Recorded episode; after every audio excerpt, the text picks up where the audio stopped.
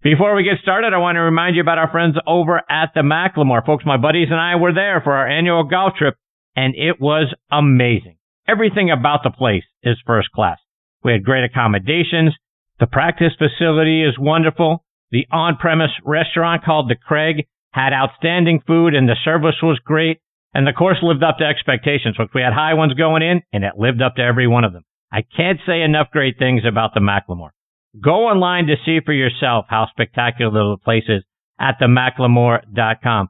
The course is co-designed by our good friends Bill Bergin and Rees Jones and our friend and PGA Tour caddy Kip Henley, who's going to join me again here in a few weeks. Said outside of Pebble Beach, the most outstanding 18th hole he's ever seen. And Golf Digest agreed with him, naming it the best finishing hole in America since 2000. See why we're all saying that by checking out the course and the resort online at themacklemore.com. And folks, this segment of the show is brought to you by TaylorMade and their TP5 and TP5X golf balls. High draw? Check. Low fade? Check. Bump and run? Out of the sand or flop shot? Guess what? Check, check, and check. No matter what shot you need to pull off, there's one ball that's better than them all, and that's the new TP5 and TP5X from TaylorMade. With the newly redesigned dimple pattern that decreases drag and increases lift, it's the number one ball in golf no matter the shot. So whether you need to hit it high over the trees, under, or even through them, hit TP5 or TP5X, the one ball designed to handle it all. Check them out online by going to TaylorMadeGolf.com for more information. Okay, now back in making his 10th appearance with me, his 2013 Senior Open champion, and now one of the top instructors in the game, Mark Wiebe. Let me remind you about Mark's background. He's from Seaside, Oregon, and grew up in Escondido, California. Played his college golf at Palomar Junior College and then San Jose State. While at Palomar, he was the individual medalist at the 1977 California Amateur, and he won the 77 Idaho Amateur as well. He was named second team All American in 1979 while at San Jose State. That season, he and Don Levin won the Silverado Invitational in Napa, California. He turned pro in 1980 and started on the PGA Tour in 1983. Got his first win at the 1985 Anheuser-Busch Classic when he beat John Mahaffey with a birdie on the first playoff hole. Won again the following year at the 1986 Hardee's Golf Classic, this time by a stroke over Curt Byrum, thanks to a birdie on 17 during the final round. Mark matched Bobby Wadkins' record for being the youngest winner on the Champions Tour at 50 years and 10 days old when he won the SAS Championship. Like I mentioned earlier, that he won the 2013 Senior Open Championship at Royal Birkdale, defeating Bernhard Langer on the fifth playoff hole after a final round 66. Later in 2013, he captured the Pacific Links Hawaii Championship in a playoff over Corey Pavin. and always won eight times as a professional, twice on the PGA Tour, five times on the Champions Tour, plus the 1986 Colorado Open. He's a wonderful guy, and like I say, become a great friend. And I'm really thrilled he is back with me again tonight here on Next on the Tee. Hey, Mark, how are you, my friend? Chris, how are you, buddy? That is, I cannot believe this is the tenth time now that we've got to talk a little bit about golf. Yeah, I appreciate you, brother. I can't, uh, I can't thank you enough. Ten times, double digits. You're fantastic. I feel like on Saturday Night Live, get to the five timers club. Now I'm the ten timers club. I love That's it. right. so, Marcus minute. Last time we caught up was back in November. Catch us up. What's been going on with you so far in 2021? Well, it's it's nice that we're starting to see a uh, uh, I don't even know what to call it, but kind of a semi back to life after this pandemic. It's been uh, something else, uh, part of history, I guess now, um, and trying to get through that. And like everyone else, um, been teaching a little bit more and uh, loving that. I'm working with a couple uh, of juniors that are actually coming down from the Bay Area to uh, to come in, and when they come in, we we go big. Uh, uh, we go for most of the day, so it's a uh, right now with the weather the way it is in Arizona, we can't we can go in the mornings basically, and uh, but we go hard when we go. We go you know eight to one or two, and and grind it out and get better and send them on their way. So been keeping busy doing that. That's been great. Following their uh, their progress has been really fun for me. And yeah, and just kind of uh, that's it. just trying to, you know, playing a little bit. Got my aches and pains with my neck, so I don't get to play as much as I I would like to. But well, probably watching golf more than I ever have uh, on TV, trying to keep up with things and uh, stay current for sure. And yeah, that's it. So, so let's talk a little bit about, you know, you talk about staying current and watching golf on TV. One of the things I was surprised to see when I was looking over the Champions Tour schedule, Mark, is we've got back to back majors. I mean, essentially, we got the U.S. Senior Open coming up this week. Then there's a, then there's sort of a, a travel week is what I'm guessing. And then the, the, you know, a couple weeks from now, then we've got the Senior Open Championship. Seems a little odd that we get these sort of back to back majors on the Champions Tour. I would imagine it's hard to prepare for something. That's got to be a huge mental grind. What, what are your thoughts on having these majors in, in essentially back to back weeks? I can tell you, we actually did back to back weeks when I was still playing, and we went from Scotland, and I'm trying to remember where we were. Uh, we may have been at Carnoustie, and then we were going to Seattle for the Senior Open the following wow. week. So we we flew from, uh, uh, you know, that's a long way to go from Scotland all the way back to the West Coast, and then have to perform uh, that week. I didn't. I did not do well. I think that's when I really thought, uh, well, Bernie has really got it going on because I, I don't know if he won both of those or what, but uh, it was incredible to be able to do that. I just couldn't. There's no way I could get my body to adjust. I could do it fine going over, but coming back and then having to perform, uh, that's hard for the players. Now I understand, especially on the uh, Champions Tour, with the scheduling, you know, you're you're kind of limited, and you, as far as you know, being over 50 and playing golf, you know, still for a living in some cases and not in others, it's still, uh, you're still kind of fortunate. So you'll, you'll kind of take what you get, I think, attitude. I don't think the champions has a, enough of a voice to say, Hey, don't do that anymore. you know, give us a break in between majors. But also on the champions tour, there's five majors. So it's, uh, right. There's more that there might that might happen more often than not. And again, there's not as many tournaments on the for their whole tour anyway as compared to the tour. So I can see that happening. It's really hard as a player to adjust.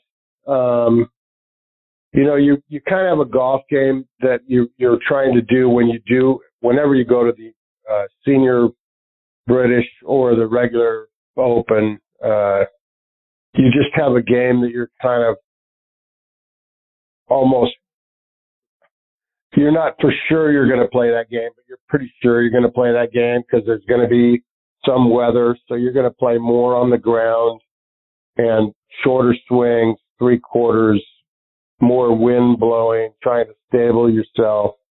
Uh, there's a certain kind of golf you play when you go over there, and uh, you have to know, you know, what's 30 yards short of the green, which way does the fairway pitch? Because if it slopes right to left, then you need to know that to play for your bounce into the green if it were to be windy, and eventually it will be. So uh, there's that kind of golf, and then you go put the brakes on, and you come back to our golf over here in our country uh, is not like that for the most part, and that's unfortunate. But uh, you know, all of a sudden now we're playing fly it to the green or fly it to the pins, you know, and play for spin and a lot of that kind of stuff. And ball doesn't roll as much off the tee. It's more lush. It's more green. We have forced carries. There, there's so much different golf going on. So it's such a hard adjustment, I think. Now maybe going from uh, an open to a PGA or uh, or maybe even a players championship going going from a P, senior PGA to a to senior players maybe would be an easier adjustment mainly because of the flights you don't have to fly across you know across the pond as they say So it's hard. I, I can tell you, I don't, I don't know what it's like for an organizer, but as a player, that's a, that's a hard deal to get done. It's got to be a mental grind, I would think. Not first to your point, you've got the travel that you have to deal with, and obviously the the jet lag with that. And then the other thing you talk about is the different styles of golf, right? I mean, you're going from playing over here and, and our, you know, fly it to the green, higher, you know, shots, spin and that sort of thing to a, a ground game that's much more like you talked about, 30 yards short. You're, you're kind of looking to see, am, am I running this up there? What way does the fairway sort of undulate and break and all of that sort of thing? Then you've got when you're over there playing in an open championship, you've got the weather to deal with because right, you can get all four seasons in the, in one round. Right? So it could be cold, it could be windy, it could be raining. It could cycle back through all of those things multiple different times. So you've got that sort of mental grind. And now you're coming back and you're going to play in a, in a, in a U.S. Open. My goodness. That's just got to be, uh, taxing on your brain. Well, yeah. And, and I don't care how you fly, first class, private, it doesn't matter. You, you're worn out. If you've given it all you have, then you've given it all you have, and then you have to go on the flight back, I guess, get back what you just gave. You don't have anymore. So there's there's no like a recoup time of, you know, uh, at the end of a, a normal tournament, most players uh, in their prime, I don't care what how old you were, but when you're really in the when you're really at your best, you're fatigued mentally at the end of the day. Not only for the playing part, but you've worked on something on your swing and you've grinded it and you've trusted that and it's, you've gone out and played with it and then you've grooved some, either that or something else at the end of the day. So emotionally, thought wise, you're drained. You're that's on a normal golf day. Now throw a major into it and then throw overseas into it. And you, you just got a, a, a tough go. And you know what? I commend those guys that can do that because you know what? I wish I could have done that better. I don't know how I would have because I don't know how to, I don't know how you can do that. I guess multiple times doing that would probably callous you a little bit to, uh, and mature you, I guess, to the point where you kind of knew your body enough, knew what your limits are, uh, and then maybe just accepted the fact you were playing two majors in a row. I don't know. That's a tough one for the player, though. I'm not trying to feel sorry for the player because as players we have so much, but uh, that's a that's a tough one. That's a tough one. Mark, as the winner of the Senior Open, you get invited to play the following year in the Open Championship. In 2014, you got to play in the Open at Royal Liverpool. What do you remember about that week? I got to tell you, that's I, the success through golf was not there for me, but I have to tell you that's one of the coolest times of my life. Um, the first thing was that was my start at at Hoylake at Royal Liverpool was my 500th official start on the PGA Tour. I sat at 499 forever, and my son kept harping on me. Dad, just ask for an exemption somewhere so you can get 500. And I said, Gunner, I'm not going to do that. I'm playing on the Champions Tour. Uh, I'm I'm just going to let things, you know, it, it'll be fine. He goes, Dad, you're at 499. And I said, I know, I, I wish I was at 500, but anyway, so then I went, I in the senior open and I get to tee it. So it's my 500th start, official start on the PGA tour. Huge milestone. I, I think it, it was to me.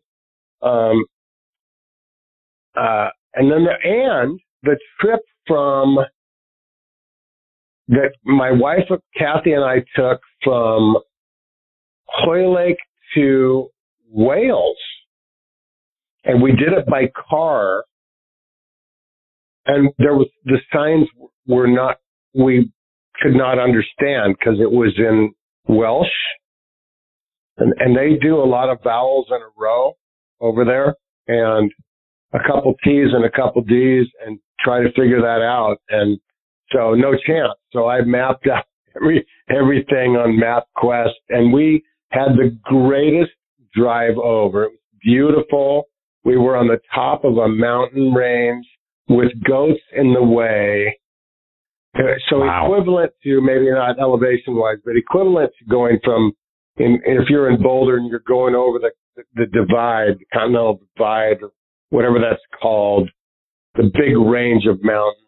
Uh, that it's equivalent to that, I guess, only not as extreme. But uh, yeah, so we had this, and we have uh, pictures and videos of this of our drive over. We stayed at one place called the Castle Inn, and you know why? Because it was a castle. So I mean, we just did stuff on this. It was just crazy. I mean, we had the greatest. We've been married for oh 36 years. That's probably some of the funnest times we had. And I didn't play at all, I don't think very good at all at, at Lake. And I went to Wales and didn't play that good either. So, but I had this great moment. So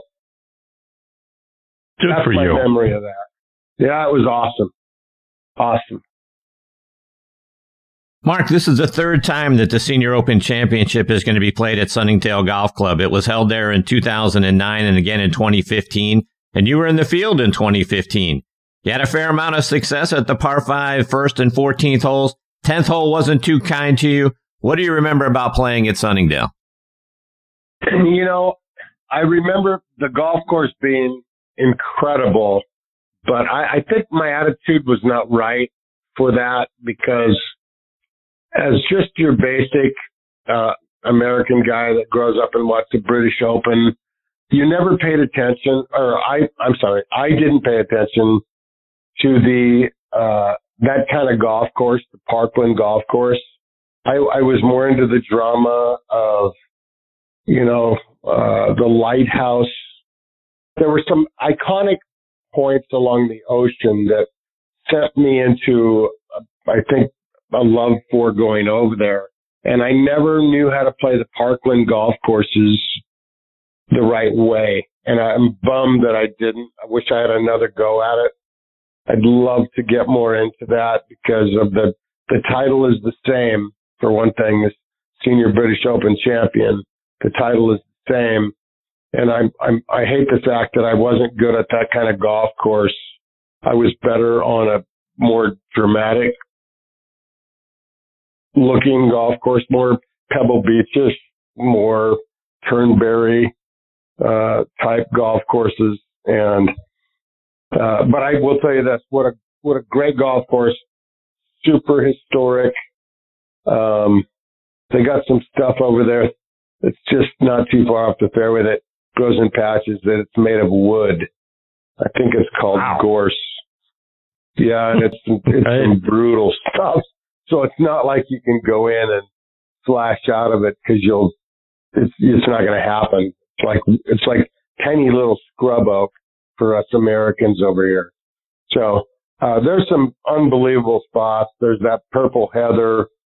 Uh, but the, the history of it, the title that it carries, you know, and, and probably more so because I I feel so fortunate to have won that tournament that I, I know how much it carries. And it doesn't matter where you tee it up.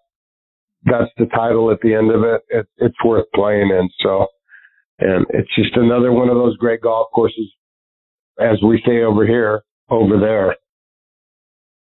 Mark, when you first came out on tour and you got your first opportunities to go play in an open championship, how did you prepare? Did you seek out guys like Tom Watson that were really good at it to try to pick their brains for how it was going to be different and how you needed to play differently in a link style golf course and in an open championship. How'd you go about your preparation to play over there? Well, you know, again, hindsight is so great. I, I did not seek enough help from the Tom Watsons. I mean, I had a great luxury of knowing these guys and playing alongside of them and being, you know, peers and uh, being able to take take that in. And I, I don't, I don't think it was laziness, and I maybe probably I was a little apprehensive about, you know, talking to Tom uh, as years go by, I would have felt more, way more comfortable as we got to know each other more. I didn't want to, you know, intrude on his week or his time because he was Tom Watson, no matter, you know, how much I was one of his peers, he was still Tom Watson. So I wish I would have taken more advantage of that, but I will tell you, uh, that kind of golf has intrigued me since I was a kid. I, I love having a decision to make, uh, when I play golf. I probably, uh, my whole family would tell you, I do not excel when somebody tells me I need to go over there because I don't, I may not want to go over there. I might want to hit it over here, depending on wind direction or the way I'm playing that particular round, the way I want to flight the ball into that particular green. There's so many things that go into golf that we no one talks about. And, um, you know, that's what I'm having a great time sharing with, especially the juniors I'm working with right now, that stuff um, it's, it's, there's just a lot of stuff that comes along with whatever you do. You know what I mean? So, uh, there's just, when, when you go down one road, there's so much stuff on that road that you need to know along the way to be able to get to the end of the road to start your new road. So it's, there's these, you know, they talk about baby steps, but it's just a, a the way to learn. I mean, it's the way I learned. It's the only way I know uh, I, I, I love, I love that. I love learning from the best and, uh, and then being able to share that is, is pretty cool. Mark, it seems like from the things that you've shared so far is you like to think your way around a golf course. You like a golf course that challenges you to have to think when you're out there. And what you just said a moment ago, I'm curious your relationship with your caddies. And we got a couple of former caddies coming on the show a little bit later on tonight you you said you don't want to be told you have to hit it over there. What were you looking for from your caddy? Did you just want a yardage? Did you just want um, you know something in particular, and then let me think how I want to hit the shot? Just give me this piece. How did you form a relationship with the hmm. caddy, and what were you looking for? Well, that's a great question, and I will tell you this is what I was looking for, not what everyone's looking for.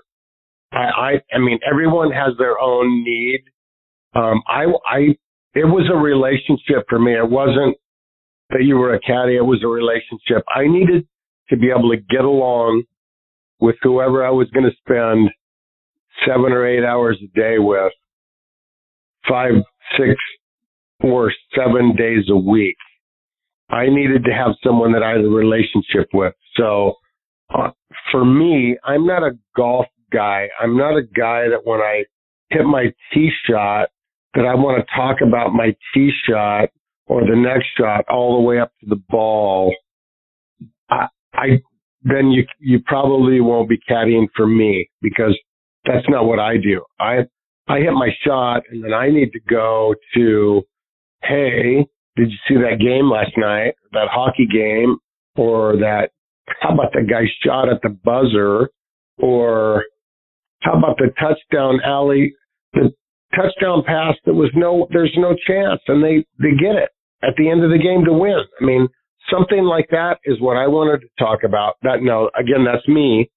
So as I'm strolling up the fairways, I loved it when caddy that followed sports because we could talk about that kind of stuff uh, all the way up to my ball, and then when it gets close to my ball, then I would zone in and get into my shot and my pre-shot routine and my the whole deal. But I needed a relationship with a caddy. I I couldn't have a guy that was just golf only and couldn't carry on a conversation. It didn't work for me. Uh, and I watch it now. I have to tell you, man, I watch it now and I hear all the banter. I, I probably wouldn't be on the tour right now because I can't talk that much to my caddy. I, I mean, I want my. Here's my deal. Do you think? What do you think? Do you think it's a nine? Is that enough? Yes or no? You think it's enough? Yes. Thank you. Now back off and let me hit this shot. These conversations that go on, uh, about how to hit the shot and stuff, I have to tell you, I, I don't know. I don't want to sound bad. I don't know if it's theater or if people know they're on TV or does that really go on? So as a player, you really, you want all that? That's, that's my, when I watch it, I'm going, wow, that's, man, you way, I just needed yes or no. I didn't need the whole, you know, make sure your right knee's bent at impact and make sure, yeah, whoa.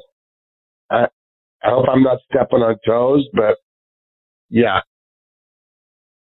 Mark, before I let you go, I got to get a playing lesson from you tonight. And you've talked about a couple of different times how much you're enjoying uh, teaching your junior uh, players. When we're playing, a lot of times, whether it's junior players or weekend hackers like myself or whatever, we, we end up turning a par or a bogey into a double or a triple because we try to pull off the hero shot. Right? We're in the trees. We really haven't practiced what it's like hitting out of trees. We haven't practiced or, or we're not even good enough to hit a cut or a hook on demand. When you're working with your students, how do you manage their games on the course and help them not turn par or bogey into double or triple? Well, um, you know, we talk a lot about where do you want to play your next shot from? You know, is it, if you can get near the pin, obviously that would be the answer. But if you have to go through a forest of trees, you can't really get there. So where do you want to play your next shot from?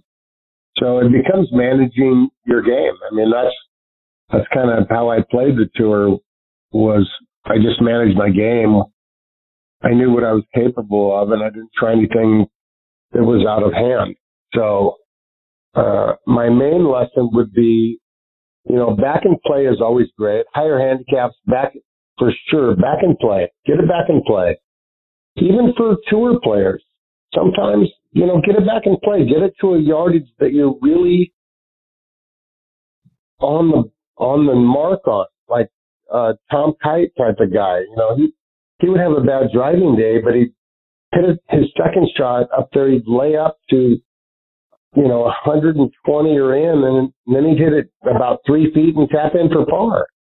I mean, I, I just think that's there's part of that game that we, you know, we don't. I, I'm not going to say we because I do teach that, but I think some teachers don't cover that. They're, they're way more into golf swings and you know how to how to do something with the ball. I'm more into you know, do you want to shoot lower? Let let's go around and let's let's manage our way around the golf course more. That that's my whole thing. If you're in trouble, depending on your handicap level, let's get it back where uh, there's a good yardage in. And I know I'm going to hit it within X amount of feet. And then I'm going to have a 10, if, I, if it's 10 feet, I'm going to have a 10 footer, 10 footer for par. That's, I'm usually pretty good at those. That's, that's, I, you know, I like playing to your strength. That's my playing lesson to you tonight. And, and you know what? The check is not in the mail.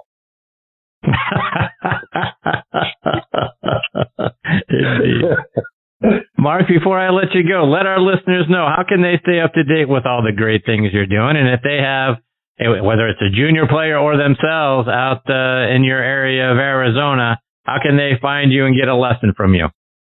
Well, probably the best way is uh, markwiebegolf.com is my website, and and then through that you can get my email. mwiebegolf at gmail.com is my email. Uh, but that's also on my website. Just go to markwiebegolf.com check out my pictures, check out a couple of the programs I have, and uh, yeah, you've got all your information on that. Well, Mark, I can't thank you enough. It's always a lot of fun getting to spend time with you. Thank you for doing it a tenth time tonight, and I'm already looking forward to number eleven. You're fantastic, my friend. Awesome, buddy. Thanks so much for having me on. Mark, take care. All the best to you and your family. Look forward to catching up with you again soon. That's a great Mark Wiebe. Again, markwiebegolf.com. His last name is spelled W-I-E-B-E if you're not aware. And, uh, 10 times tonight. So, uh, I can't thank Mark enough for indulging me 10 times. And like I say, every time is so much fun and I learn something and the stories he shares are fantastic. So hopefully, uh, I'm privileged enough and we're all privileged enough that, uh, Mark will join, join me again here real soon.